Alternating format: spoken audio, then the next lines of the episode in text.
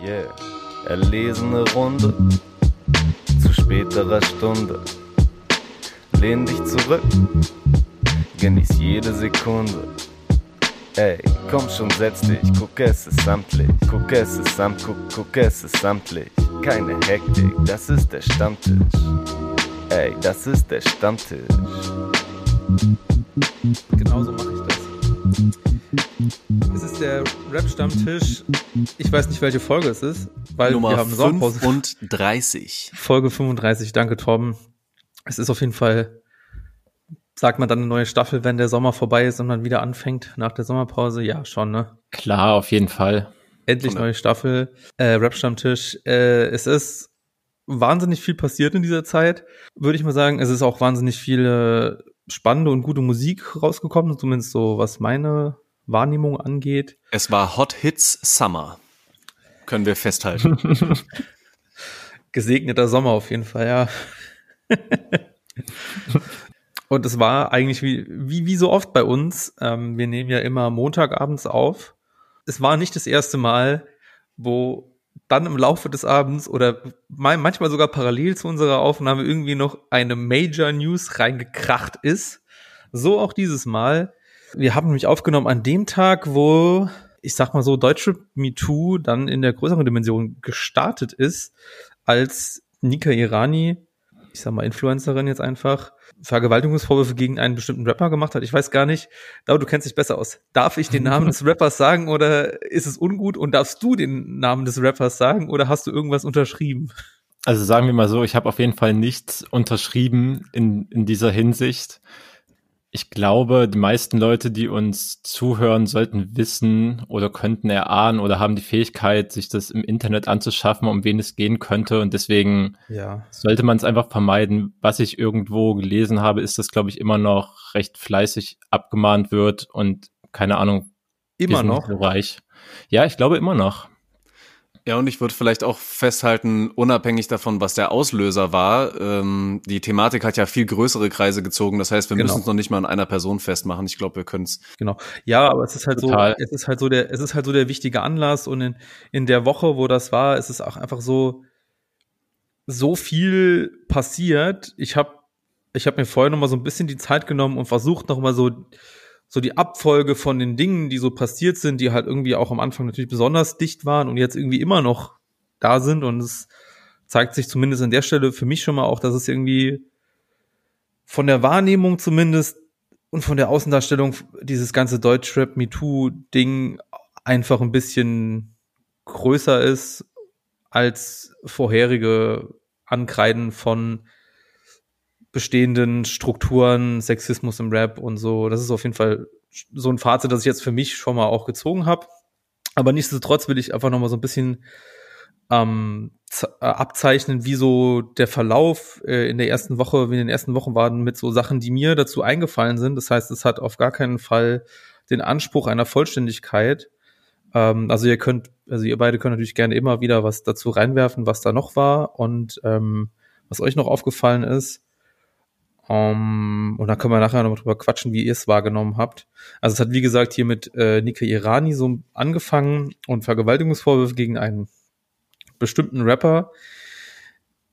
Und dann ging es eigentlich auch schon los, dass darüber teilweise in Medien berichtet wurde und teilweise irgendwie nicht. Also und äh, bei der Juice, du warst ja einer der ersten, David, die dann auch gesagt haben, okay, wir machen's. Viele haben sich am Anfang noch irgendwie gesagt, ja, wir können darüber nicht berichten, weil es gibt keine Anzeige und dann haben wir nichts, was wir eigentlich so richtig berechnen können und dann ist es immer schwierig für uns und nach einer kurzen Zeit wurde das dann doch wieder umgekippt und andere Medien haben auch berichtet, aber halt manche halt auch, glaube ich, bis heute noch gar nicht so richtig. Ich weiß zumindest, dass so Rap-Update und so, ich sag mal so Klatschpresse äh, auf jeden Fall super spät war und ich weiß auch nicht, ob es alle im Endeffekt dann auch gemacht haben, das habe ich schon wieder vergessen. Auf jeden Fall, da haben sich auf jeden Fall einige deutsche Medien auch wieder mal nicht besonders mit Ruhm bekleckert, um das vielleicht so stehen zu lassen. Dann gab es auf jeden Fall noch, erinnert euch auch noch, dass von dem vorgeworfen, dem Rapper, dem, dem das vorgeworfen wurde, es einfach eine unfassbare Instagram-Story gab, wo er sich dazu geäußert hatte, sehr durchnächtigt, sage ich jetzt mal, ohne auf irgendwelche Rauschmittel hinzuweisen und so, wo dann auch ein Story-Element auch einfach war, ihr erinnert euch noch, wo die Worte gesagt wurden, ich weiß gar nicht, was die jetzt für einen Aufriss hier macht, nur weil ich sie vergewaltigt habe, das dann wieder gelöscht wurde und sagen wir mal, eventuell in die Kategorie freudscher Versprecher fällt. Das ist einfach so, ich habe da heute drüber nachgedacht, ey, das ist halt wirklich genauso passiert, wie obskur und verrückt das einfach war. Das, also völlig, völlig crazy. Ja, schon absurd. Ähm, dann wo hat, hatte sie dann doch irgendwann entschieden, sich eine Anzeige zu machen, hat sich dann auch so ein bisschen positioniert und hat auch nochmal von anderen Mädels, äh, Frauen auf Instagram irgendwie Erfahrungsberichte, die sie geteilt haben über den gleichen Rapper und über ganz viele andere Rapper, die sie dann auch mehr oder weniger ungefiltert in ihre Instagram-Story rausgehauen hat. Das waren dann, glaube ich, über 16, ich sag mal, hochrangige Namen von Rappern, die da äh, quasi was vorgeworfen wurde in unterschiedlichen Dimensionen und Ausprägungen. Ähm, darauf hat sich dann äh, genau, dann hat sich, wurde auch relativ viel Druck gemacht auf das Plattenlabel des besagten Rappers, die dann erstmal so ein absolut lausiges Statement rausgebracht haben. Ich weiß das schon gar nicht so schlecht. Weißt du noch so ungefähr, wie es war? Mm, ich weiß vom Wortlaut, glaube ich, gar nichts mehr, aber das lag auch wirklich daran, dass es so einfach so eine absolut nicht, nichts, nichts aussagende, quasi wie aus Phrasen zusammengestellte Satzbildung war, die halt überhaupt nicht auf den damals aktuellen Fall eingegangen ist, sondern so ganz platitüdenmäßig ja, ankam, was ja auch, glaube ich, die Kritik daran mit der Grund war, dass sie dann ein paar Tage später ein neues Statement noch veröffentlicht haben. Genau. Genau.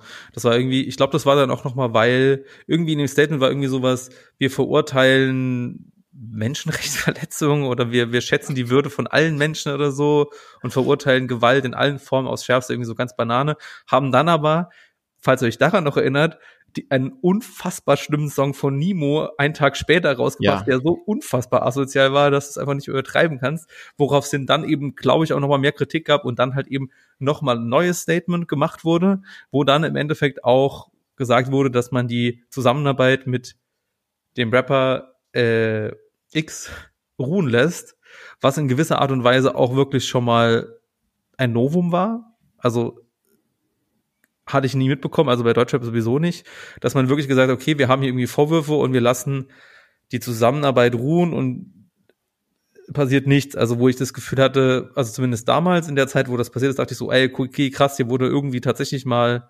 irgendwas erreicht, so, weil ja, das können wir vielleicht nachher nochmal genauer besprechen. Das ging auf jeden Fall weiter. Dadurch, danach hat sich irgendwie ähm, diese Deutschrap MeToo Instagram-Seite von Lower Class Jane irgendwie so gebildet, die dann nochmal versucht hat oder immer noch versucht und das immer noch mit einer absoluten Power äh, weiter durchzieht, quasi versucht irgendwie Erfahrungsberichte von anderen Leuten zu sammeln, so Leute, dass Leute sich vernetzen können, es wurden verschiedene andere Geschichten, die in dem Zusammenhang passiert sind, ohne, also anonymisiert, veröffentlicht, ohne dass die Namen von Betroffenen als auch den Tätern veröffentlicht wurden. Wobei ich da gerne auch nochmal von euch die Meinung hören will, ob das eigentlich ein guter Weg ist oder ob, ob das vielleicht irgendwie auch nicht so geil ist aus verschiedenen Gründen. Und äh, ja, Jane macht auf jeden Fall seitdem und die Deutsche MeToo-Seite auf jeden Fall seit ja, das ist ja eigentlich auch schon jetzt drei Monate, macht die richtig fetten Alarm dafür, was ich unfassbar respektabel finde und krass und wichtig, dass es gemacht wird und dass es auch immer noch gemacht wird und auch immer weitergeht. Und ich weiß auch nicht genau, wie die nächsten Schritte da sind, aber eigentlich soll da ja dann auch juristisch geprüft werden, ob man da vielleicht was machen kann. Aber ja, das ist halt irgendwie mit dem juristisch und sexuellen Delikten, potenziellen Delikten immer einfach eine schwierige Sache. Aber wir müssen mal gucken, was da passiert. Ich würde mir wünschen, da würde mehr passieren. Und dann hatten wir noch diese ganz kuriose, kurze, dreitägige Zwischenphase, wo das Thema strukturelle und sexualisierte Gewalt im Deutschrap runtergebrochen wurde auf El Guni gegen MC Boogie, was so unfassbar dumm und bescheuert war. Ja. wo so viel falsch gemacht wurde, wie es gar nicht mehr geht. Es ist unglaublich, wo dann einfach so ein wichtiges Thema dann auf einen Dude runtergebrochen wurde, den, den du wirklich zu gar nichts mehr befragen solltest, der so hängen geblieben ist in seinem Leben, dass es halt fragwürdig ist, dass es überhaupt noch eine offizielle Stimme ist und halt El Guni, der halt sich im Endeffekt, ich weiß gar nicht, was sein Anlass war, warum El Guni sich nochmal überhaupt geäußert dazu hatte. Auf jeden Fall zu Unrecht. Dann gab es irgendwie wieder zwei Tage, wo dann irgendwelche Rapper und irgendwelche Leute aus der Szene irgendwelche Kacheln auf Instagram gepostet wurde und zwei, drei Tage später war es dann auch wieder gegessen. Toll. Das war so für mich was in den letzten drei Monaten zu dem Thema passiert ist. Finde wahnsinnig viel, man könnte sehr viel diskutieren. Was habe ich vergessen, eurer Meinung nach? Ähm, mir sind zwei Punkte aufgefallen. Eine Sache, die man, die du, glaube ich, also hast du schon so umschrieben, aber sollte man vielleicht auch einmal noch klar sagen, auch im Zuge dieser Insta-Story, die du angesprochen hast. Davor gab es von dem Rapper eben auch noch eine Kachel auf Instagram, wo er die Vorwürfe abgestritten hat. Das ist einfach ja. ein Fakt, den man auch einmal so droppen sollte.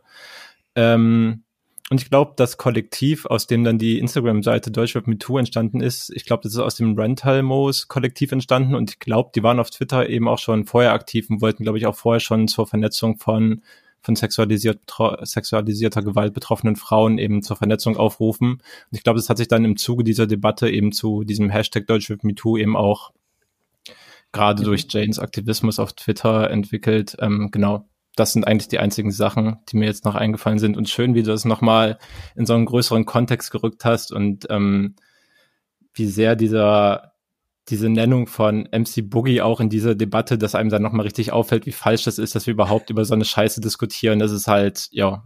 Es trifft ja auch im Endeffekt so das Problem von Medien. Ne? Wir haben ja in diesem ganzen Diskurs, wir haben halt erstmal das Problem an sich mit äh, sexualisierten Gewalt. Wir haben sie halt in wirklicher sexualisierter Gewalt. Wir haben sie irgendwie in sexistischen Webtexten, was irgendwie eine andere Ebene für mich auch darstellt in gewisser Art und Weise. Dann haben wir irgendwie das Problem mit Medien, Deutschrap-Medien, wie und wann berichtet wird und ich teilweise aber auch nachvollziehen kann, warum manchmal dann auch nicht berichtet wird. Und das ist halt genauso auch der Punkt, weil, okay, du hast halt irgendwie anonymisierte Erfahrungsberichte und ich glaube, ich kann mir so aus einer deutsche Medienbubble auch irgendwie äh, gut vorstellen, warum man da jetzt nicht sagt, okay, wir können jetzt dazu, wie, wie sollen wir das verwerten? Wir können keine News draus machen, weil es sind keine Namen genannt. Es ist irgendwie keine, kein Storytelling so richtig möglich, was man ja dann doch irgendwie immer möchte, so und kann man natürlich kritisch sehen, aber ist natürlich für die auch irgendwie wichtig, weil es muss ja auch irgendwie in Anführungszeichen geklickt werden oder interessant sein. Und natürlich kann man irgendwie mal einen coolen so Querschnittbericht machen und da halt mal Zusammenfassung machen, mal was im Endeffekt jetzt ja ich auch gerade gemacht hat. Aber dann hast du halt einfach genau diesen Moment, wo dann irgendwie irgendein Rapper sich mal wirklich total trottelig äußert, weil die meisten haben sich halt nicht total trottelig geäußert, sondern die haben halt einfach wahrscheinlich die clevere Strategie einfach ihre Fresse gehalten, alle, die irgendwie auch in dem Zusammenhang irgendwie genannt wurden. Es gab ja. halt ein paar typische Verdächtige, die dann halt irgendwie sich positiv äh, geäußert haben, gesagt haben, ey, wichtiges Movement, Megalo zum Beispiel halt, oder Guni selber so. Das war dann halt teilweise auch mal eine News irgendwie wert, weil da kann man sagen, ey, okay, Rapper positioniert sich. Und Boogie war halt der Erste, so, der halt blöd genug war, oder halt einfach blöd ist, und dann halt ausgemacht und da kann man dann eine News draus machen und dann ist halt aber das Problem, wie wird's dann halt gearbeitet und na, nach, nach, nach einem halben Tag hat halt keiner, oder es hat von Anfang an keiner über das Ding gesprochen und wie wichtig es ist. Das hat vielleicht El Guni in seinen Beiträgen immer wieder betont so, aber wie es dann rezipiert wurde, war es dann halt eben doch was anderes, was uns halt in den Diskurs, ich würde jetzt mal sagen, nicht nur weit, nicht nur nicht weiterbringt, sondern fast schon zurückwirft. ja. Ja. Und gleichzeitig ähm, ist es trotzdem auch nochmal wichtig zu sehen, für wen er da auch spricht. Also es ist ja nicht so, als ob äh, Boogie da eine verlorene Stimme alleine im Wald wäre, sondern es gibt ja einige Leute, die sich da mit ihm solidarisieren und äh, die zusammen ja so eine Art ne dieses dieses Real Keeper Ding durchziehen wollen Hip Hop beschützen wollen und damit kannst du ja einen unglaublich komplexen Diskurs aufmachen von ja der der äh, gesamten Art und Weise was überhaupt für ein Männerbild wiedergegeben wird, auch im Deutschrap ganz viel, ähm, was da für Machtstrukturen irgendwie auch noch mit dahinter stehen. Aber das ist halt, wie du schon sagst, nichts, was du in eine Story irgendwie packen kannst. Oder das ist nicht etwas, wo du eine, eine spannende kleine Geschichte drum äh, erzählen kannst, mhm, sondern genau. das ist ein viel größeres, viel äh, komplexeres Thema, meiner Meinung nach. Und ja. deswegen kann ich mir auch super gut vorstellen, dass super viele Leute einfach erstmal nur ihre Fresse halten und ähm, da gar nichts zu sagen, sich das erstmal nur angucken und anhören. Ja. ja. Es ist halt auch einfach irgendwie so, ich habe das Gefühl, wir haben da auch in gewisser Art und Weise noch nicht so, jetzt, ne, ist vielleicht jetzt auch nicht nur auf Deutschrap mit MeToo bezogen, sondern auf, auch generell, wir haben da noch so keine Art und Weise gefunden, wie man damit in so einer öffentlichen Debatte auch diese Diskussion führen zu können, ohne dass wir irgendwie in verschiedene Winkel abrutschen, die völlig unrelevant sind und halt nur Sackgassen darstellen. Wisst ihr, was, was ich Beispiel, meine? Was für eine, was für eine Sackgasse? Äh, in, ja, zum Beispiel die, die, okay, äh, die El Guni Boogie Sackgasse einfach so. Ja, okay. die, die, die Lösung davon war jetzt, MC Boogie will im Konzert im Temper bei El Guni vorbeischauen und Stress machen und jo, das war's dann halt. Und drei Leute sagen, nee, ähm, Solidarität mit El Guni und Deutschland mit du und ein paar andere Trottel sagen, Boogie, Ehrenmann, immer, immer noch nicht auf die, immer nicht auf den Mund gefallen, sagt immer noch, wie es ist und so und ja. Und das ist ja, glaube ich, auch öfter, auch in einem nicht-Deutschrap-Diskurs ist ja öfter so, dass wir dann auf einmal in so Ecken abrutschen, wo es halt gar nicht mehr drum geht, so und es uns irgendwie halt nie weiterbringt und dann im Endeffekt halt irgendwie sich nicht weiterentwickelt und das ist irgendwie auch traurig, aber haben natürlich jetzt auch keine schlaue Lösung, wie man es besser machen könnte. Ich, ich wollte gerade sagen, das ist halt das Ding, was du auch meintest, Torben, dass das so komplex ist. Ich finde halt das Thema, also es zieht sich halt auf im Endeffekt das gesamte Musikbusiness, so voll viele Bereiche hängen damit zusammen. Und selbst beim Thema MC Boogie, da gab es ja, glaube ich, nachdem es diesen Streit gab, auch ein paar Distanzierungen, weil Boogie sich so geäußert hat von anderen Rappern. Ich habe vergessen, wer, aber irgendwer hat auch ein Feature mit ihm gecancelt, oder? Quasi das Feature einfach verschoben oder nicht mehr stattfinden lassen oder einen gemeinsamen Song tatsächlich. Mhm, kann das sein, weiß ich ja. tatsächlich nicht mehr, aber da fällt mir in dem Zusammenhang nochmal ein, dass halt Shirin David bei der ganzen Geschichte auch nochmal eine super wichtige Rolle gespielt hat. Jo. Die in den ersten Tagen auf jeden Fall sich da, wie sagt man da, also sich sehr solidarisch mit Nika Irani im Endeffekt gezeigt hat. Irgendwie auch nochmal gesagt hat, dass sie mit einem beschuldigten Rapper eigentlich irgendwie ein Feature hatte oder eine Line hatte, wo irgendwie positiv darstellt und sie das dann doch irgendwie gecancelt hat und den Song irgendwie anders rausbringen will und sowas wo das auch in so einem ganz kleinen Mikrokosmos irgendwie auch mal, mal eine Konsequenz hatte, obwohl es halt aber wirklich die, ich weiß nicht, welche, also wie niedrigschwellig kann eine Konsequenz sein, als oh, wir machen das Feature jetzt doch nicht. Also klar. Aber ey, ist it's something, so, weil davor, ja, ja. ne? Ich meine, es ist auch, auch nicht mal krass als das herausragendste Beispiel, aber es fängt dann halt auch an, bei so Entscheidungen, wo findet jetzt noch diese Musik statt von Leuten, die sich so absolut bescheuert und eben komplett sexistisch und frauenverachtend äußern. Und also es fängt halt bei so Feature-Sachen an. Es geht dann aber halt auch auf, auf Playlist-Scheiß und Spotify weiter. Und also ja. ich finde es, ohne davon ablenken, in Anführungszeichen zu wollen, dass man irgendwie die Rap-Medien in Verantwortung ziehen sollte, aber es ist halt, die sind halt nicht der Ort, den den Rapper brauchen oder irgendwie ein Produkt ja. in diesem Musik Business-Ding, auf das sie angewiesen sind, aber halt Streaming-Dienste sind das. Und da wird natürlich auch überhaupt keine Position bezogen und da finden halt auch, also abgesehen von sexistischen Texten, finden da halt auch Rapper statt, die einfach mehr als nur sexistische Lyrics haben, sondern halt auch quasi Taten sprechen lassen in diesem negativen Sinne. Das ist halt auch im Endeffekt eine miese Schweinerei und da kreidet das lustigerweise immer niemand an ist ja nur das Medium. Was ne? du aber jetzt ja getan hast, was auch wichtig ist, so, ne? Ja, klar. Aber ja, es wird sehr viel bringen, dass ich das in diesem viel gehörten Podcast angekreidet habe. Es gab mal eine kurze Phase tatsächlich, wo Spotify, also jetzt als Beispiel für einen Streamingdienst, ähm, schon mal, es, die haben, glaube ich, ein paar Künstler aufgrund eben auch gerade von Vorwürfen, die sexualisierte Gewalt betreffen, mehr oder weniger geshadowbanned. Das heißt, die sind halt schwerer auffindbar, wenn du in die Suchmaske eingibst und so und halt auch eine Zeit lang, glaube ich, Sachen von R. Kelly, als die Mute R. Kelly-Debatte und Kampagne gerade ganz groß in den Staaten war und zwischendurch auch äh, XXX Tentation halt eben nicht mehr auf Playlisten stattfinden lassen aufgrund solcher Vorwürfe.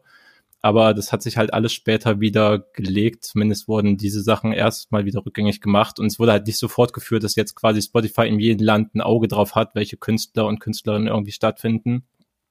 Aber das könnte man halt viel konsequenter machen, wenn man ehrlich ist. Würde Spotify halt nur Geld kosten. Klar, aber ne, da, da kommt halt nochmal die Ebene dazu, Werk und Künstler, ne? Das ist ja, ja, da auch nochmal drin, weil ich meine, ich habe mir da, glaube ich, noch nicht meine finale Position äh, äh, gebildet zu der Frage. Aber ich kann halt irgendwie auch Leute verstehen, die sagen, na gut, ähm, ich will nicht, ich will halt weiter, ich sag mal jetzt Michael Jackson hören oder so. Vor allem, weil ne, da, du hast da da im Vergleich zu Deutschrap, den Deutschrap-Sachen hast du halt auch nochmal die Unterschiede, dass die Texte eben halt nicht so stumpf wohl sexistisch sind und du dem Song an sich nichts so richtig vorwerfen kannst, außer dass er halt von Person hm. XY gesungen wurde, ne? Klar, ich ja habe ganz, ganz andere, eine ganz andere Ebene, ne? Total. Und ich habe natürlich auch keine Lösung oder könnte jetzt sagen, diese und diese Regelung würde das perfekt aufgreifen, weil wo willst du die Grenze ziehen, ab wenn ja. du ab, ab der du Leute quasi nicht mehr stattfinden oder weniger stattfinden lässt, wenn du das nicht auch Und da kommen wir wieder zu einem anderen problematischen Punkt, wenn du das eben nicht aufgrund von einer juristischen Entscheidung zu solchen ja. Sachbelangen machen kannst. Ja. Und genau das ist ja auch der Fall. Ich glaube, es gab ein, einmal wurde der Fall, der Ausgangsfall, glaube ich, schon vor einem Gericht verhandelt. Und da wurde natürlich auch erstmal keine Verurteilung oder sowas ähm, Klar nicht. bei herausgekommen. Ähm, genau, das ist halt sehr schwierig, ganz generell ähm, Vergewaltigung genau. tatsächlich juristisch beweisen zu lassen, insbesondere weil Fälle, wenn sie überhaupt angezeigt werden, super spät ganz oft angezeigt werden und ja, die, diejenigen, die die Beschuldigung aufbringen, quasi dann auch in der Rolle sind, diese Schuld beweisen zu müssen. Das ist halt extrem komplex in so einem juristischen System, was ja. schade ist.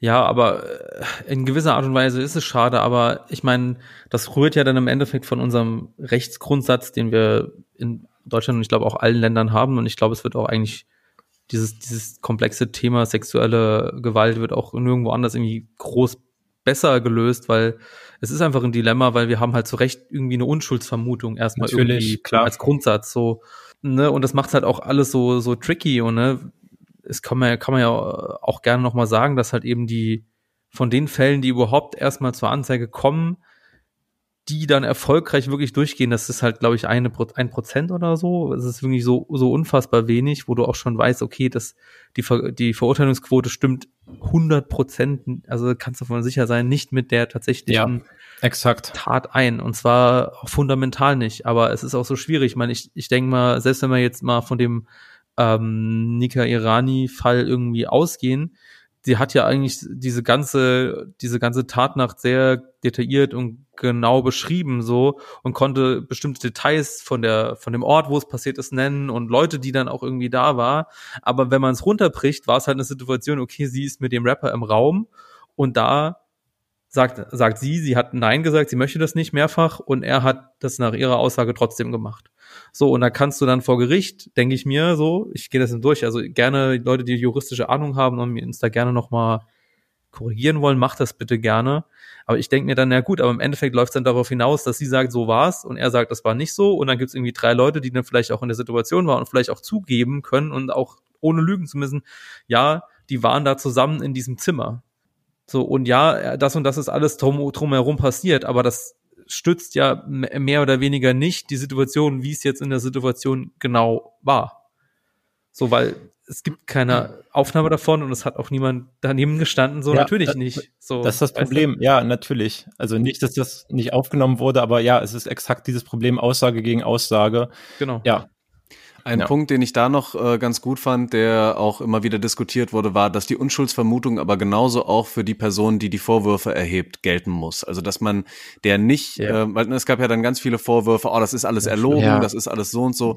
Und genauso muss diese Unschuldsvermutung und die, äh, ne, die Voraussetzung, dass diese Person da ähm, ihre ehrliche Perspektive erzählt, genauso erstmal gesehen werden. Und genau deswegen finde ich das auch so wichtig, was äh, Deutschrap MeToo da macht, überhaupt erstmal dem Ganzen eine Stimme zu geben, das sichtbar, hörbar zu machen, dass wir alle damit irgendwie sensibler umgehen und auch wissen, dass sexualisierte Gewalt nicht eine Vergewaltigung sein muss, sondern dass das einfach so viel mehr auch noch sein kann in kleineren äh, Formen so, und dass das alles trotzdem Dinge sind in einem großen Rahmen von patriarchalen Machtstrukturen. Also, ne, wir könnten das Thema riesengroß ja. jetzt einfach machen, ja, äh, in, in dem es uns allen gut tut, ähm, ja, wacher zu sein. So. Und dann vor allem auch die Stimme zu erheben, wenn wir die Dinge live mitbekommen, wenn wir das einfach wirklich dann sehen.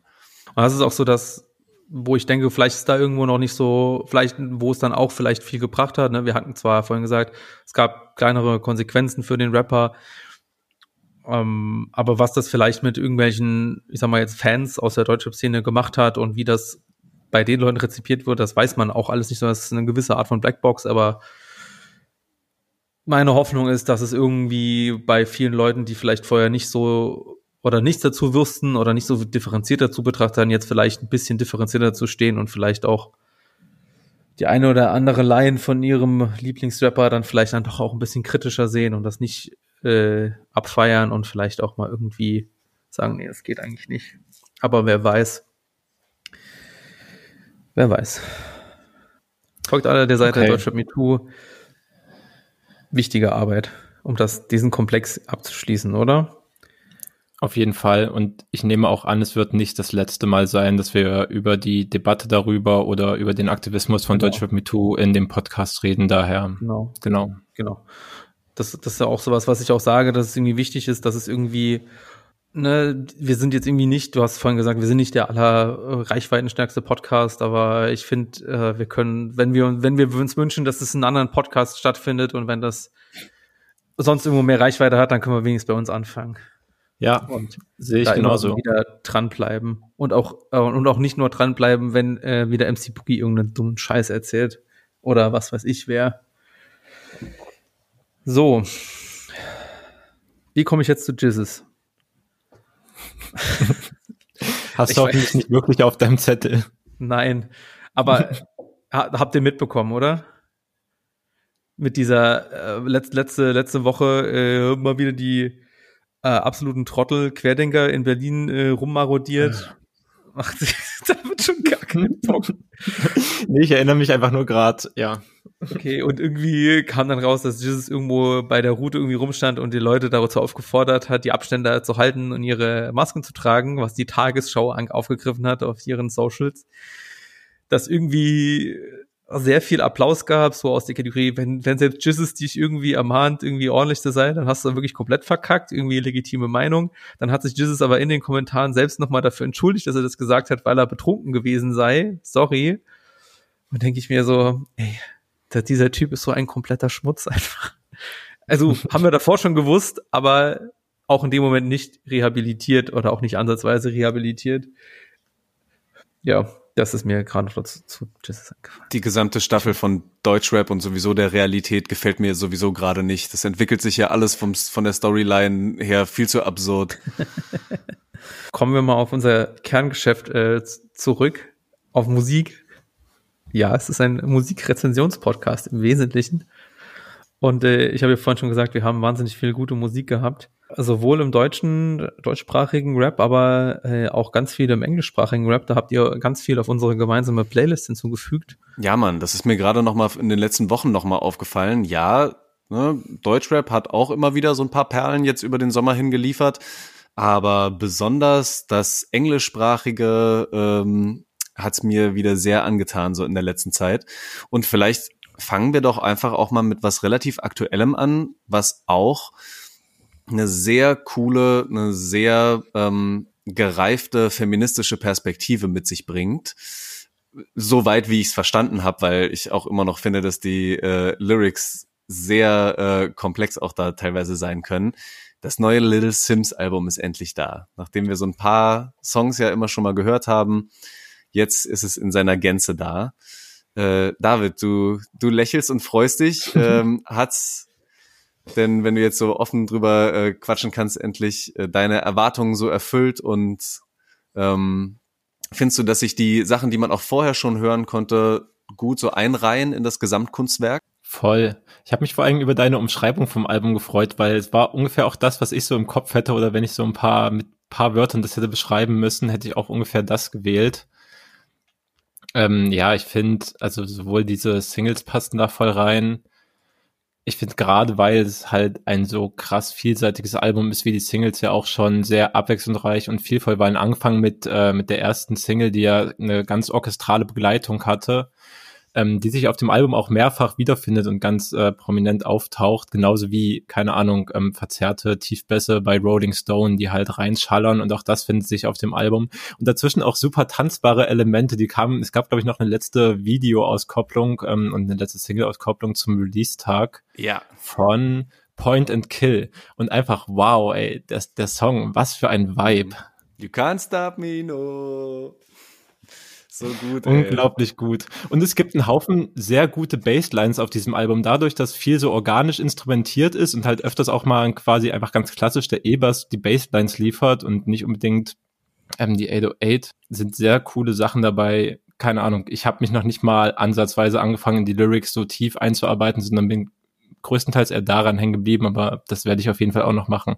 Ja, und auch kleine Schauempfehlung nochmal, ich habe es zwar noch nicht ganz durchgeschaut, aber ähm, das äh, Tiny Desk Konzert, wo sie schon direkt mit einer ja. kleinen Band ähm, einige Songs performt, macht so Bock auf eine Live-Performance von diesem Album. Am besten wirklich mit komplettem Orchester, selbst wenn das bedeutet, dass es bei dem ein oder anderen Song wahrscheinlich äh, ganz raus ist, weil da halt dann doch nur wieder ein Typ an der MPC ausreicht, äh, um den Song dann zu machen.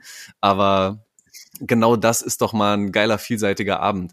Und sie halt auch so vielseitig, weil sie auf manchen Songs halt wieder zeigt, wie sie alles zu Tode flexen kann einfach. Ähm, und auf anderen dann wieder, ja, ganz mh, hm, fast schon weit weg vom Rap auch irgendwo ist. Ja, voll. Leo, was meinst denn du dazu? Äh, ich bin ja dann doch, ich hatte irgendwie den Eindruck von euch, dass ihr sehr tief in das Album eingestiegen ist. Das freut mich umso mehr, dass jetzt David auch gesagt hat, er hat es lyrisch jetzt auch noch nicht ganz erarbeitet, weil das habe ich auch nicht und ich glaube, ich werde es auch nicht mehr tun, weil ich will mich nicht reinarbeiten, ich will Musik genießen. ähm, und ich muss sagen, äh, genau das, was David auch gesagt hat, diese orchestrale Begleitung, die ich gar nicht so orchestral, also ist schon orchest orchestral, aber ich finde, es hat irgendwie so eine, ich weiß gar nicht, wie ich das gut beschreiben kann, aber irgendwie so der Königshof, die Fanfaren werden, also so fanfarenhaftig, weißt du, mhm. Königshof, irgendwie mhm. sowas Royales irgendwie. Ja. Und ähm, als ich die erste Single, diesen, das war glaube ich Intro Word gehört habe, ich gedacht so, mh, hm, okay, interessant, ja. mal gucken, wie es gearbeitet wird. Wenn jetzt jetzt gleich nochmal so richtig losscheppert, hat's dann aber auch nicht. Und wenn ich mir das ganze Album angehört habe und dieses Element kommt halt immer wieder, muss ich halt sagen, das nervt mich eigentlich. Ich finde es eigentlich nicht so geil. So. Mhm. Und deswegen finde ich halt, naja, Trauer. das ist, ähm, hey, wer hat das gedacht? Musik ist eine Geschmackssache. Wow. Hey, ist voll legitim. Keine Kritik an deinem Geschmack. Dafür, dass du ihn hast. Doch, bitte.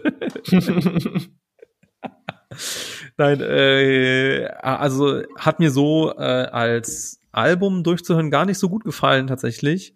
Ähm, umso glücklicher bin ich aber jetzt nochmal, dass in unserer Vorbereitungsplaylist Torben einfach nochmal so zwei gute Songs mit Point and Kill in Rolling Stone äh, draufgesetzt hat, die mir dann so als Songs selber so dann doch wieder sehr, sehr, sehr viel taugen, weil es mhm. dann irgendwie auch so Banger sind und das ist halt auch komplett interessante Hörerfahrung für mich, weil ich habe die dann, während ich das Album einmal am Stück bei, ich weiß nicht mehr, was ich genau gemacht habe in der Zeit durchgehört habe, habe ich die offensichtlich so überhört und das, was bei mir hängen geblieben ist, waren halt irgendwie die Fanfaren die gleich mhm. ankündigen, dass äh, die der König einrollt oder die Königin einrollt. Aber ne, du hast, äh, Tom, du hattest, glaube ich, auch mir sogar nochmal irgendwelche Lines davon gedroppt, die du einfach unfassbar geil fandest, wo ich gedacht habe, ja, okay, die geht schon so, aber das sind sowas, da ist meinen Hörgewohnheiten im Englischen einfach auch nicht so gut, dass ich einfach, wenn ich das zwei, dreimal höre, einfach da schon so krass auf die Lyrics achten kann. Das ist dann einfach da bin ich dann dann doch limitiert. Also ich meine, das ist so beim Deutschen schon manchmal schwierig, sich darauf zu konzentrieren. Ja, ganz ehrlich. Was waren nochmal die Lines, die du hattest? Ähm, warte kurz, äh, kommen wir vielleicht gleich nochmal zu. Ich weiß nicht genau, was du meinst. Aber äh, muss ja auch gar nicht und vor allem vollkommen nachvollziehbar, wenn du eigentlich nur die Musik genießen willst. Ich habe gerade nochmal nachgeschaut. Wir haben halt eins, zwei, drei, vier, fünf Interludes auf dem äh, mhm. Album, die halt immer wieder auch sehr krass inhaltlich sind, fast schon wie Gedichte irgendwie, die dazwischen drin sind. Und wenn du dann jemand bist, der eigentlich gerne ne, musikalisch weitermachen will, dann sind das für ja. dich natürlich ähm, Anspielpunkte, die das Album so eher auseinanderreißen. Genau deswegen habe ich mir auch schon gedacht, ja. ich suche noch mal ein bisschen die Perlen raus, die auch äh, zu dem Zeitpunkt nicht veröffentlicht waren und äh, pack sie dir noch mal auf die Liste, dass du da noch mal wirklich in den Musikgenuss kommst. Ähm, genau, aber gleichzeitig, äh, ich habe das Album halt so richtig einmal durchgehört auf einer Autofahrt, wo ich mir so richtig in Ruhe halt Zeit dafür nehmen konnte. Und ähm, gerade diese Interludes zum Beispiel sind welche, die das Album für mich nochmal ganz lebendig machen, weil sie da so auf eine spannende Art und Weise halt auch nochmal Geschichten erzählt und die Songs nochmal so ein bisschen kompletter macht oder, oder nochmal anders ähm, mir halt so ein Gefühl mitgibt, so Deswegen äh, ist es ein Album, was sicherlich nicht zum Nebenbeihören ist, äh, einfach mal so schnell, sondern wenn man das wirklich im Ganzen hört, ähm, etwas ist, was man ein bisschen tiefer dann noch sacken lassen kann. Ein runder Abschluss zu dieser, ich sag mal, gemeinsamen Review, würde ich jetzt mal sagen. Was, äh, ich greife das mal gerade auf, was du am Ende gesagt hast, so ein Album, das man irgendwie auch so musikalisch nebenbei hören kann und was auch in den letzten drei Monaten ungefähr rausgekommen ist. Aus dem englischsprachigen Bereich ein Künstler, den ich für mich irgendwie immer ganz okay fand, aber auch nie so richtig für mich geahnt hatte, aber jetzt das Album durchgehört hatte und gesagt, ja, das kann man auf jeden Fall so als ganzes Album richtig gut mitnehmen, ist das äh, Tyler the Creator Album. Mm, Ach ja. Oh yeah. Hast du gedacht, ich komme auf Isaiah Rashad zurück? Wir haben nicht genug Zeit in dieser Folge. Es war Hot Hits Summer. Es war Hot Hit Summer, ja, auf jeden Fall. Deswegen auch mal kurze Zwischenanmerkung. Äh, wir haben uns so ein bisschen für die äh, Meta-Anmerkung zum Podcast, wir haben so ein bisschen für die neue Staffel, sage ich jetzt mal, äh, vorgenommen, dass unsere Folgenzeiten ein bisschen einheitlicher werden und immer sich so na, 60 Minuten einpendelt. Wenn wir einen Gast da haben, vielleicht noch mal ein bisschen mehr, aber und deswegen äh, werden wir heute, obwohl wir eigentlich äh, sehr viele Sachen haben, die wir gerne nochmal besprechen wollen, aber wir wollen es nicht so ausufern lassen, werden wir das einfach in weitere Folgen nach hinten verschieben und über bestimmte Sachen noch einfach nochmal sprechen. Zurück zum Teil der Creator-Album. Wie fandet ihr es? Super krass. Und ich habe das letzte Album schon geliebt und das hat noch mal, hat's noch mal ein bisschen getoppt. Hätte, hätte nicht gedacht, dass ihr das schafft, ehrlich gesagt. Auch da finde ich wieder so eine Einheit, die das ganze Album äh, bildet, alleine schon durch DJ Drama, der das durch das ganze Ding durchführt und so ein bisschen wie auf klassischen Mixtapes von damals äh, ab und zu was reinschreit und irgendwie da noch mal wie so ein Anheizer so wirkt, ähm, macht's für mich auch super geil einfach so die die ähm, ja wie wie die beiden so da irgendwie zusammengearbeitet haben, aber gleichzeitig auch die Features. Ähm, die, die äh, Geschichten, die er so da drauf erzählt, ähm, ja, alles super weird und super eigen, aber richtig geil und richtig überzeugend einfach. Gab es irgendwelche Songs, die euch besonders gut gefallen haben, die besonders hängen geblieben sind bei euch? Ich, ich schließe mich der Meinung von David an, weil ich weiß, welcher auf den Playlist gemacht hat. den Lemonhead, ja. Der das Lemonhead kommt auf jeden Fall gerne auch auf ähm, unsere Rap-Stammtisch-Playlist. Ansonsten habe ich Lumberjack auf jeden Fall auch noch sehr geahnt. Mm. halt mies. Ja, Mann. Können wir eigentlich auch drauf machen. Also können wir, ich mach mal, komm, ich, ich gönne der Playlist mal. Einfach mal beide drauf. Ähm, ansonsten, was ich noch sagen wollte, fand ich auch ähm, neben dem musikalischen und dem durchführenden Element, diesem Mixtape-Charakter, die ganze visuelle Begleitung und auch dieser Jingle Call Me If You Get Lost, der ja auch auf dem Album zwischendurch reinspielt und dann so Songs miteinander verbindet, mehr oder weniger. Ja, stimmt. Ähm, das also es war halt alles wieder super stimmig insgesamt. Und normalerweise bin ich echt eher ein musikalischer Purist. Mir reicht's, wenn die Songs auf dem Album sehr gut sind, dann ist mir auch eher egal, ob das Albumcover scheiße aussieht oder die Videos mittelmäßig sind. Aber wenn es halt richtig, richtig gut gemacht ist, weiß ich es auch wertzuschätzen. Und bei Tyler ist es auf jeden Fall in dem Fall so. Da passt halt Musik und das Ganze drumherum mega gut zusammen. Lass mir einfach mal so stehen. Genau. Also falls irgendjemand von den äh, Zuhörerinnen und Zuhörern äh, das noch nicht gehört haben sollte, bitte gebt's euch mal. Ich musste kurz an eine, äh, wo du gerade gesagt hast, dass die Visuals und so da auch sehr gut zusammenpassen, musste ich gerade an, eine, an eine Sache denken, die keiner von uns auf die Playlist gemacht hat, aber ich äh, doch auch einiges äh, gehört habe, weil der gute Nine Bro von Lugardi und Nine bringt ja ein Solo-Album raus. Und ich sag mal so viel, die Visuals und das Artwork ist auf jeden Fall auch große Klasse. Bombe. Shoutout an äh, Valentina von Scratch, die das komplette Artwork gemacht hat. Liebe Grüße an dieser Stelle. Ich finde auch die ersten beiden Songs, sind zwei Songs rausgekommen von den Nine Bro Sachen, finde ich auch äh, komplett geil und durchschnittlich auch äh, besser als ein standardisierter Luke Adi und Nine Track, wenn ich ehrlich bin. Wobei auf dem einen ja Gaddy auch mit drauf war, oder? Ja, das stimmt schon, ja. Ich finde den ja. anderen aber geiler auch. Mm. Sound of the South ist das. Äh, der hat mir vom Flex eigentlich sehr gut gefallen einfach. Ja, und bin Deswegen super gespannt, ähm, wie dann im Endeffekt das Cover und auch das Merchandise und sowas aussehen wird. Das Cover ähm, ist draußen. Ja. Was? Das kam, ja, das kam irgendwie gestern oder so, war das auf seiner Instagram-Seite. Okay, dann. Vielleicht auch jetzt. auf seiner Facebook-Seite, wer weiß. Kann irgendjemand über 50 mir sagen, ob das auch auf Facebook war? Vielleicht. Dann jetzt kleine Podcast-Herausforderung. Leo, ähm, bitte das beschreib uns doch mal, wie sieht das Cover aus? Was sehen wir darauf? Ähm? Es ist ein Mann, der äh, der Sonne, also in der dunklen Nacht dem Morgen entgegenschreitet, äh, mit Wolken im Hintergrund, die so aussehen, zumindest oben die wie das Pokémon Weilmar, meiner Meinung nach.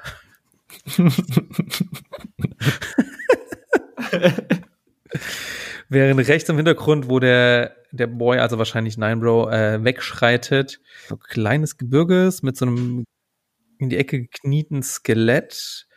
Im Hintergrund noch eine kleine Uhr und was ist das? Gras, es ist äh, blaues Gras, davon wegschreitet. Also so ein bisschen. Und er wirft mit seinem Schatten noch fast so Schuhe auf das Skelett, wenn ich es noch Ja. richtig im Kopf habe. Genau.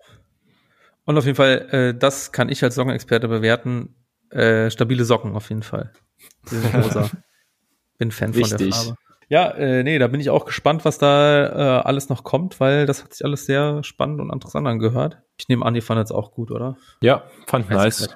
Okay, ich will nicht vorgeben, was wir noch besprechen. Was, äh, was wollen wir noch besprechen? Da, was willst du reinbringen? Gute Frage. Ah, ich weiß, was ich noch reinbringen möchte. Ich weiß gar nicht, ob ihr den gehört habt, weil dann habe ich zuletzt auf die Playlist draufgehauen, weil der mir etwas spät eingefallen ist. Auch ein relativ aktuelles Release ist, glaube ich, vor einer Woche schon rausgekommen vom guten Talky Talk, der sein erstes Produzentenalbum rausgehauen hat, nachdem er also nicht sein erstes Album, das er als Produzent alleine gemacht hat. Es kam natürlich schon ein Haufen Instrumental-Sachen und sowas, aber klassisch die Garde des Produzentenalbums, auf dem er sich befreundete Rapper aus dem Untergrund draufgeholt hat. Und da ist wirklich eine krasse Mischung auf jeden Fall an Artists entstanden, von denen ich viele auch nicht irgendwie auf Talkies Arbeit erwartet hätte, aber die da ungewohnt gut funktionieren, weil Talkie auf jeden Fall auch Krass. neue Wege gefunden hat, seinen Sound moderner klingen zu lassen und anscheinend auch richtig aufgeht in, ähm, auf diesem neuen Weg. Ähm, ja, es Ja. sind Rapper von, also das, das Intro ist eigentlich schon legendär mit Wandel, wo er einfach übers, übers Wäschewaschen singt und so ein bisschen vor sich hin rappt. Das es ist einfach herrlich anzuhören. Also besser kann man wirklich nicht in ein Album reinstarten. Bisschen verträumt, super smoother Start. Generell, es ist alles sehr, sehr, sehr runtergefahren im Endeffekt. Es sind Ja. keine Chill-Beats oder sowas, aber ja, im Endeffekt wurde einfach ein guter, stimmiger Vibe gefunden, würde ich sagen, der all diese verschiedenen Rapper verbindet. Ansonsten sind natürlich noch das Neuen drauf, mit dem er bei T9 aktiv ist. Optimane ist drauf und Jamin und Donatello vom Silk Mob. Döll ist natürlich mit drauf, da hat Talkie auch schon einiges produziert. Äh, ein Track ist mit Nico KZ und Longus Mongus, also die Mischungen sind halt wirklich wild und es geht Ja. im Endeffekt über das ganze Song, Album so. Auf dem Song ist auch noch Lugatti drauf. Ja, Lugatti ist ja auch Longus, drauf. Mongus und Nico Natürlich. KZ. Spannend. Geil, okay, bitte. Ja. Ey, habe ich ja noch gar aber, nicht mitbekommen. aber auch in gewisser Art und Weise überraschend. Also Audio 88 und jetzt ist jetzt gar niemand drauf, wobei da eigentlich auch immer viel produziert wurde. Ich schwöre, die würden auch nicht zum Vibe passen und ich hätte es mir auch nach dem Todesliste-Album, ich habe es nicht gebraucht, so ist cool, dass sie die nicht ausgewählt hat. Meine Meinung.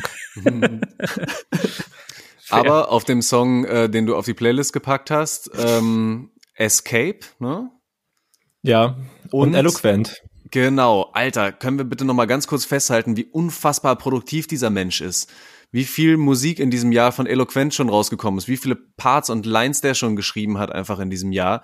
Äh, und das finde ich auch immer wieder auf einer ähm, Qualitätsstufe, die nicht ohne ist. So, ähm, sehr beeindruckend, finde ich sehr nice. Hat mich in diesem Jahr ähm, besonders überrascht mit diesem mit dieser Masse an Safe. Output. Ich habe dieses Jahr auch wirklich viel eloquent gehört. By the way, ich glaube, in unserer Sommerpause ist auch schon wieder ein Albumprojekt von ihm zusammen mit äh, Morloco Plus, also quasi Morlock Dilemmas ähm, Producer alter Ego gedroppt. Genau. Ähm, also er macht einfach, er macht einfach die ganze Zeit so weiter. Und wie du sagst, so qualitativ wirklich scheiße fand ich davon auf jeden Fall nichts. Und das schaffen wirklich nur wenige deutsche Rapper, muss man auch so sagen. Bei der, bei der Menge von Output.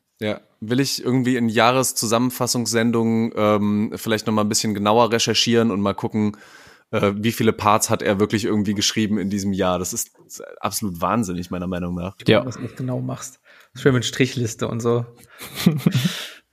Dann vielleicht noch mal so die, äh, die Wörter zählen, wie, wie variabel er ist von dem Wort Wortschatz und so.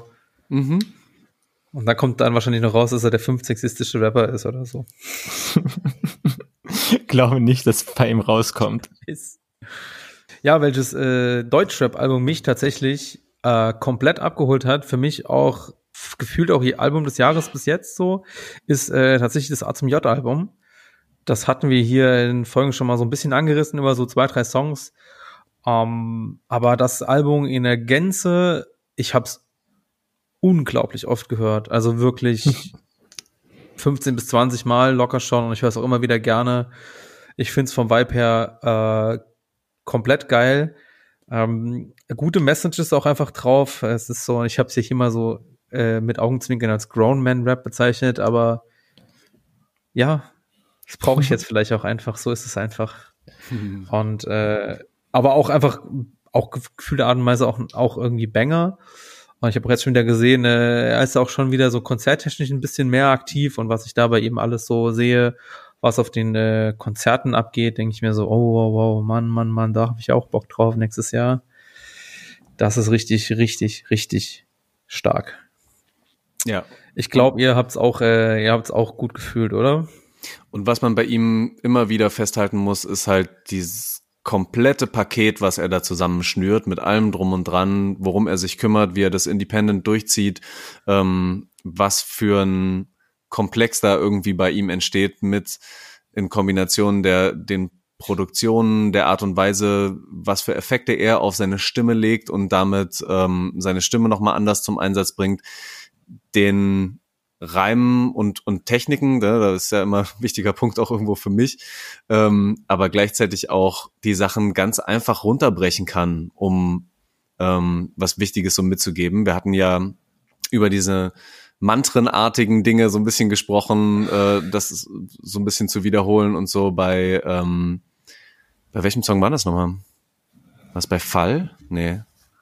Du meinst mit den äh, Distanz oder so? Ach Distanz, genau, natürlich, ja, genau. Ja, natürlich. Bei Distanz, ja. Ähm, ja. Also auch mich voll überzeugt. Auch wenn ich es vielleicht nicht ganz so oft gehört habe wie du. Das macht ja nichts.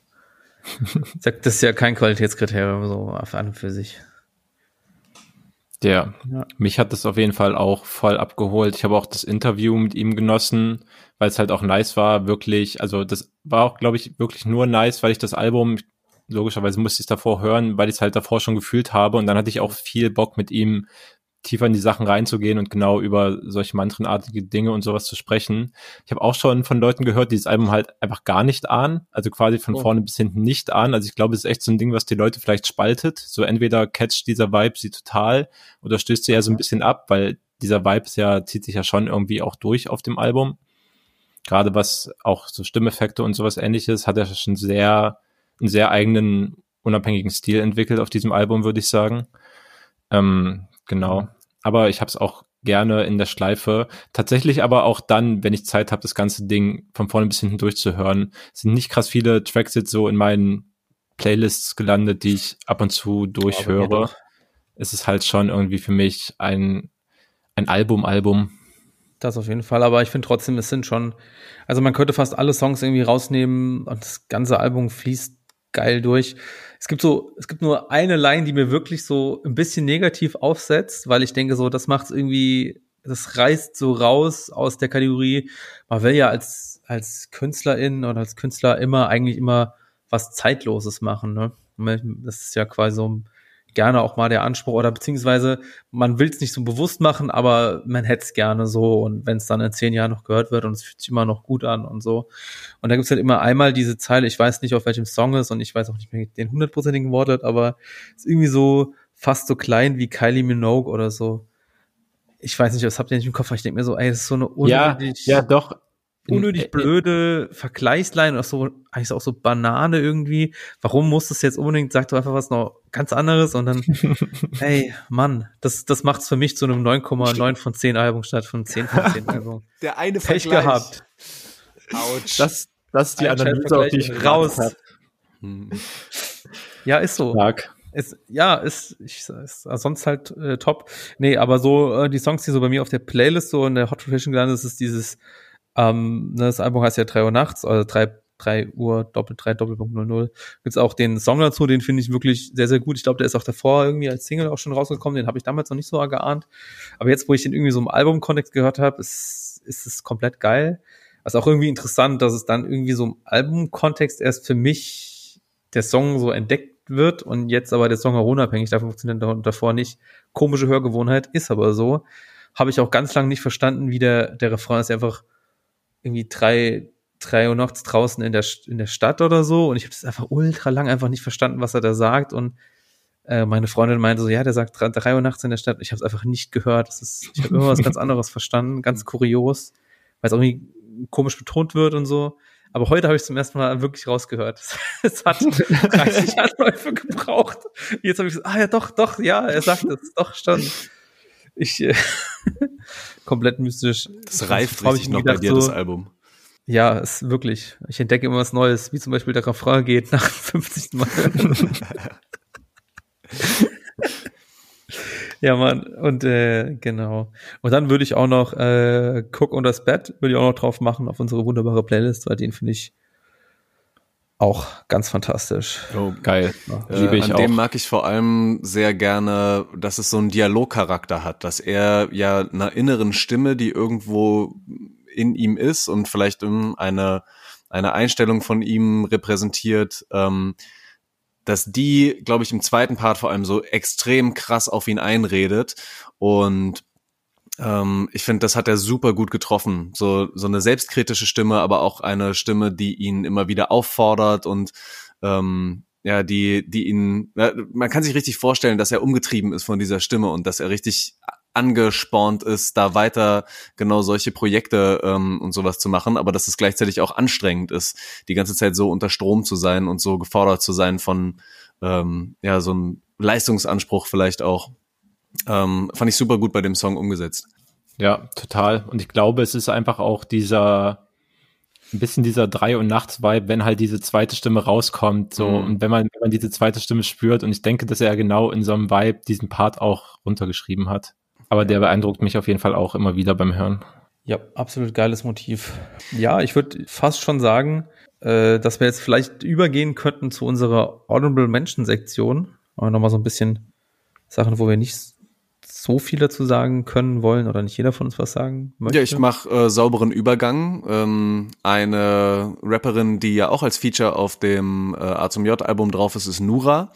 Und äh, die hat auch ein Album rausgebracht, wo auch viele Sachen vorher schon ähm, veröffentlicht waren, aber den Song, den wir uns auf die Vorbereitungsplaylist gepackt haben und den ich auch sehr gerne auf unserer Rap-Stammtisch-Playlist hätte, ist Fair und ich finde, da schafft sie es nochmal mit so einfachen und klaren Sätzen, geil, gerade ja. in den Parts, ähm, wichtige Themen anzusprechen und ähm, ja, richtig ein bisschen so auch anzuklagen. Und gerade so in dem Kontrast mit der gesungenen Hook, wo sie einfach fragt, bitte sag mir, was ist fair. Ähm, ja, und Ungerechtigkeiten einfach dann äh, voll gut benennt, äh, funktioniert der Song richtig geil. Und manches von dem Album fühle ich auch nicht so sehr, aber der ist sehr nice. Ja, es ist genau der Song, den ich jetzt nicht genannt hätte, weil ich weiß, dass wir dazu länger sprechen können und das jetzt auch werden. weil ich äh, fand den Song auch sehr gut und ich finde auch ähm, insgesamt, wie sie zurzeit Kunst macht und wie sie Themen rüberbringt und auch, ich sag mal, in gewisser Art und Weise auch einen Spagat schafft zwischen solchen Themen, die du es jetzt gesagt hast, zwischen Alltagsrassismus, Polizeigewalt, äh, Diskriminierungserfahrung, auf der anderen Seite irgendwie auf TikTok flexen, Wein trinken und Party machen, ähm, dass da irgendwie so ein Gesamtpaket geschnürt wird, wo so vielleicht irgendwie so eine bestimmte Generation auch so Themen auch rübergebracht wird. Und deswegen finde ich es auch gut, dass du auch nochmal gerade gesagt hast, dass es irgendwie auch so runtergebrochen und mit so einfachen Mitteln gesagt wird und also so bestimmte Themen angesprochen werden können. Und äh, mag vielleicht so für manche HörerInnen oder für Hörer irgendwie ein bisschen zu einfach sein, weil ich das Gefühl habe, ah, ist jetzt ein bisschen billig, aber ich denke mir so, ja, aber das ist, muss es, es muss ja auch nicht immer das aller super eloquenteste sein und nochmal den ja, allerschlausten ey. Gedanken, sondern nee, es ist halt genau diese Kunst, dass sie es schafft, es auch mit einfachen Beispielen einfach ein ganz großes Thema aufzumachen und das stehen zu lassen, für sich wirken zu lassen. Und äh, das finde ich sogar vielleicht sogar noch schwieriger als die andere Variante, das irgendwie so ein bisschen breiter zu verhandeln oder so ein bisschen, ja, kannst dich gut ausdrücken, oder wisst, wisst ihr, was ich meine? Ja, voll, äh, total. Ja. Das hätte ich auch niemals gesagt, dass ähm, so knackig, nee, wie sie es auf den Punkt nee. bringt, äh, irgendwie ich mit billig übersetzen will und ne und und keine guten Wörter dafür gefunden, sondern einfach ähm, sie verliert sich gar nicht erst in einem Thema, sondern zwei Zeilen später geht's halt schon wieder um ein relativ anderes Thema, ähm, aber alle kommen knackig rein und alle haben halt eine, eine ja. Ungerechtigkeit, ähm, die ähm, die sie ja auch sehr straight so in den Parts ähm, da, da formuliert und, und mit, mit dem Stimmeinsatz auch einfach cool rüberbringt. Und ich glaube, es ist auch der Song, der jetzt äh, hier mit neuen Machiavelli, Sesh Machiavelli Sessions, glaube ich, auch vertont wurde, ne? Oh, wirklich? Ja, schon wieder? Ja. Was bekomme ich denn alles nicht mit? Gut, dass wir diesen Podcast machen. Hä, geil. ich glaube aber, das ist auch wirklich sehr, sehr, sehr neu. Also, ich, David, weißt du es auswendig? Ich weiß nicht welcher Song, aber es gab auf jeden Fall die Machiavelli Session. Mit Nura. Mit Nura. Wann kommt endlich Cello und Abdi featuring Britney Spears Machiavelli Session? Ah, ich würde es so ahnen. Äh, und was ich bei Nura bei dem ganzen Album auch nochmal interessant finde, ich glaube, korrigiert mich, wenn ich es falsch sage, aber das ganze Album ist hauptsächlich produziert von den Drunken Masters. Ist es so? Ich glaube ja. Torben nickt. Torben, also auf jeden Fall ähm, der die sind halt nur bei Backstage gementioned, aber ich habe mir auch noch nicht die Producerliste der anderen Songs angeguckt. Genau, also auf jeden Fall bei Backstage sind sie da mit dabei. Okay. Dann äh, will ich vielleicht nicht sagen, weil ich, weil wenn es komplett von den Drunken Masters äh, musikalisch inszeniert wäre, würde ich schon sagen, dass da auf jeden Fall einiges an äh, neuen Dimensionen von den Drunken Masters zu hören ist, von der Vielseitigkeit. Aber vielleicht ist es auch Quatsch, was ich sage. Wahrscheinlich soll ich es rausschneiden nachher. Vielleicht auch nicht. Quatsch. Ich werde es nicht rausschneiden, ich bin zu faul. Okay, egal. Wir, wir, wir werden äh, dann nächstes Mal nochmal drüber sprechen, vielleicht. Äh, honorable Mentions, back to the topic. Ich habe äh, eigentlich nichts, was ich jetzt nochmal nur ganz kurz ansprechen wollte. Äh, Tom, hast du noch was oder kann David abfeuern? ja, doch. Ich hätte schon noch Sachen, äh, zwar auch wieder Englisch, aber ähm, kurzen Shoutout da an den Baus, der mir den wundervollen Katori Walker äh, empfohlen hat. So ein bisschen als eine Mischung aus Big Crit, Drake und ähm, ja, ich, ich habe auch immer so ein kleines bisschen jetzt ähm, Sirius Klein auch so rausgehört, wenn ich den gehört habe. Und ähm, ja, der hat sehr chillige, sehr weibige Musik rausgebracht, die trotzdem aber auch ein paar ganz äh, spannende, wichtige Inhalte hat. Ähm, da würde ich gerne den Song Windows Down auf die Playlist packen. So sei es. Dann, Tom? Ich? Ob du mit deinen Honorable Mentions done bist. Ach so. Fertig, Dann weiter mit David. Yay. Ey, ich glaube, ich nehme zuerst einfach ein deutsches Release. Ähm, Shoutout an die Zelle aus Frankfurt, äh, der sein Album Saft pur oder heißt das Album einfach nur Saft? Ich bin mir gerade gar nicht sicher. Auf dem Cover steht auf jeden Fall Saft pur. Na, dann wird das Album wahrscheinlich auch Saft pur heißen, ähm, wie im Intro angekündigt auf diesem Album, ein Album voller Lebenslust. Und das hat er wirklich super eingefangen. Ähm, es ist kein unpolitisches Album oder so, es werden auch politische Töne geschossen, aber im Endeffekt ist es schon eins, das das Leben zelebriert und sich nicht so in der Kritik verliert. Ähm, hat mir auf jeden Fall, ist ein cooles Sommeralbum, meiner Meinung nach. Hat mir Spaß, äh, Spaß gemacht zu hören frech produziert auch. Ähm, ansonsten, ja, ging es mir eigentlich wie Torben und die inter äh, internationalen Sachen haben mich schon ein bisschen mehr äh, abgeholt. Bestes Release auf jeden Fall ähm, von Big Jade. Die hat meiner Meinung nach, also wir sind jetzt ungefähr mit dem halben Jahr schon mehr, oh Gott, wir sind ja schon im September, wir sind deutlich mehr als mit dem halben Jahr rum. Und bis jetzt hat sie auf jeden Fall eins der Mixtape des, äh, des Jahres gemacht für mich mit Pressure. Ähm, ja, keine Ahnung, von Produktion bis zum Rap ist alles südstaatlicher US-Rap am Zeit der Zahn, würde ich sagen, ähm, der sich auch der, der alten Memphis-Sachen bewusst ist und die einfließen lässt, klingt halt, keine Ahnung, für mich alles ultra dope, trifft genau meinen Geschmack. Fantastische Rapperin. Habe ich auf irgendeiner random Liste von irgendeinem Musikmagazin entdeckt. ja, manchmal muss man ja auch einfach so zufällig Sachen entdecken. Das ist doch schön. Ja, freue mich eigentlich auch immer, wenn ich sowas dadurch entdecke. Und ansonsten hat mir die Gorillas äh, haben eine drei Track EP rausgebracht und da war ein Track mit A.G. Tracy drauf, auf dem er am Anfang einfach singt und dann erst anfängt zu rappen und das fand ich ultra schön irgendwie und ich hätte niemals von ihm erwartet, dass er auch am Anfang so ohne Autotune singt, einfach was er ja sonst schon sehr häufig macht und was total Element seiner Musik ist ähm, hat mich dadurch irgendwie abgeholt. Hat natürlich einen ganz anderen organischen Vibe mit Gitarren und so, der sich, glaube ich, vom Rest der Playlist auch deutlich abheben wird. Jo, hat mich erstmal voll irritiert, der Song, aber ey. Mich beim Hören auch nochmal. Und schon ist der ich im Ohr den drin. davor schon gehört und war so, hä, wann habe ich den denn besoffen auf die Playlist geknallt, weil ich ja dann doch eher der Inigo Gorillas Hörer bin und dann so, was, David? Jimmy, was ist da Jimmy. passiert? Oh mein Gott, Gorillas von David. Aber ja, eher A.G. Tracy, ne? Ja. Aber A.G. Tracy auch schon jemand, der irgendwie, ich habe das Gefühl, man kann zurzeit kein neues Release aus dem englischsprachigen Raum haben, wo nicht A.G. Tracy mindestens achtmal gefeatured ist. Aber ist ja auch nice. Ja, cool für ihn. Sein Album war halt trotzdem nicht so stark. Kann man, kann man nicht anders sagen. Tja, Aber ja. ein Haufen Features sind auf jeden Fall am Start, ja. Ja. Ja, von mir äh, zum Abschluss noch keine weiteren Ergänzungen, sondern nur eine allgemeine Playlist-Empfehlung. Ich bin zurzeit so komplett auf dem stumpfsinnigen Hören ohne Inhaltstiefe äh, und habe die letzten Wochen sehr oft einfach die von Spotify mega große gehostete UK Rap Playlist aka Grime Playlist gehört und es ist einfach alles geil. es gibt keinen Song, den ich rausheben kann, es sind einfach alle geil. Also, wenn ihr Bock auf sowas habt, äh, es ist ein absolutes Fest. Okay, Perfekt. packen wir's. Packen Gut, wir ein. das war der Staffelstart die zweite Jahreshälfte, obwohl wir schon im September sind. Vom Labstand, Torben, sag nochmal 35, Folge 35? 35 mäßig. 35. 35, äh, wir hören uns zu Folge 36 in zwei Wochen und wir wollen jetzt äh, versuchen, dass wir die Folgen ein bisschen früher rausbringen. Das heißt, äh, normalerweise haben wir es immer mittwochs mittags gebracht. Wir wollen es eigentlich jetzt spätestens Mittwoch morgens, vielleicht sogar dienstags irgendwann äh, schaffen. Ich habe, äh, ich, eure Gesichter sind so ein bisschen ausdruckslos. Dann die gesagt, oh Gott, jetzt hat er es auch noch gesagt, jetzt müssen wir es wirklich schaffen. Ja, jetzt wird abgeliefert. Dienstagmorgen ist- muss der Schnitt stehen, ansonsten geht gar nichts. Ja, genau.